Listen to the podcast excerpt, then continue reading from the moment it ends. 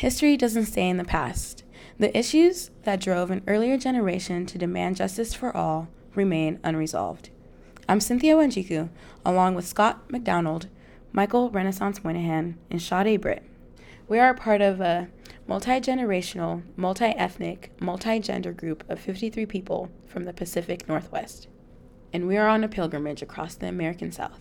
We are riding on a bus through Alabama, Arkansas, Tennessee, and Mississippi we are seeking the links in the chain that connect the civil rights movement of the 50s and 60s to the ongoing quest for equal justice in the 21st century.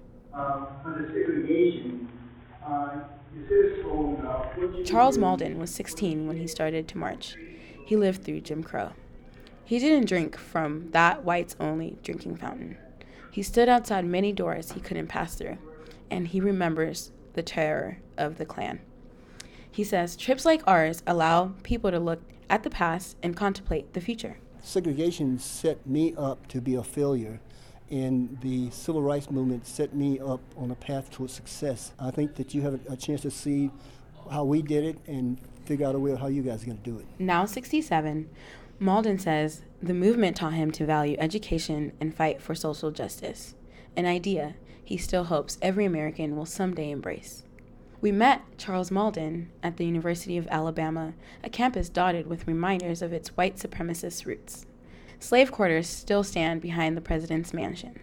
In 1963, then Governor George Wallace stood on the steps of a campus building and tried to block James Hood and Vivian Malone from integrating the school. Assistant Professor of Communication Meredith Bagley teaches civil rights rhetoric at UA. 45 minutes away from Birmingham, and two minutes away from Wallace's door. If the only way forward is to kind of engage the hard thing in the past, then why not do it right on the site? About two hours from the University of Alabama is Montgomery, the state capital. Just down the street from a market where people were sold into slavery are the offices of the Equal Justice Initiative. The nonprofit takes a holistic approach to helping those unfairly entangled in the criminal justice system. It's not only the people they help who benefit from the EJI, but also the people who work there, like intern Mia Holston. I am uh, a black person. Um, I feel a deep connection to this work.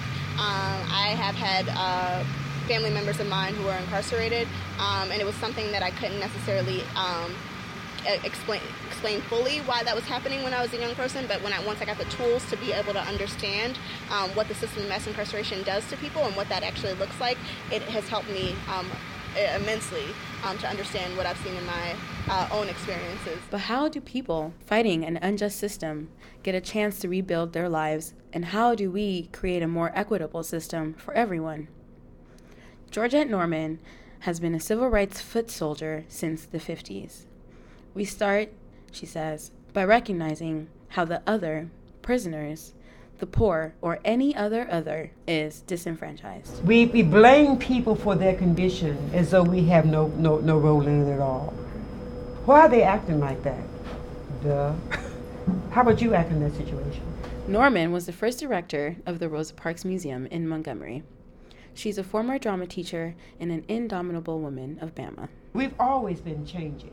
How can we be more inclusive? How can that we get bigger? With Scott McDonald, Michael Renaissance Moynihan, and Sade Britt, I'm Cynthia Wanjiku on the bus.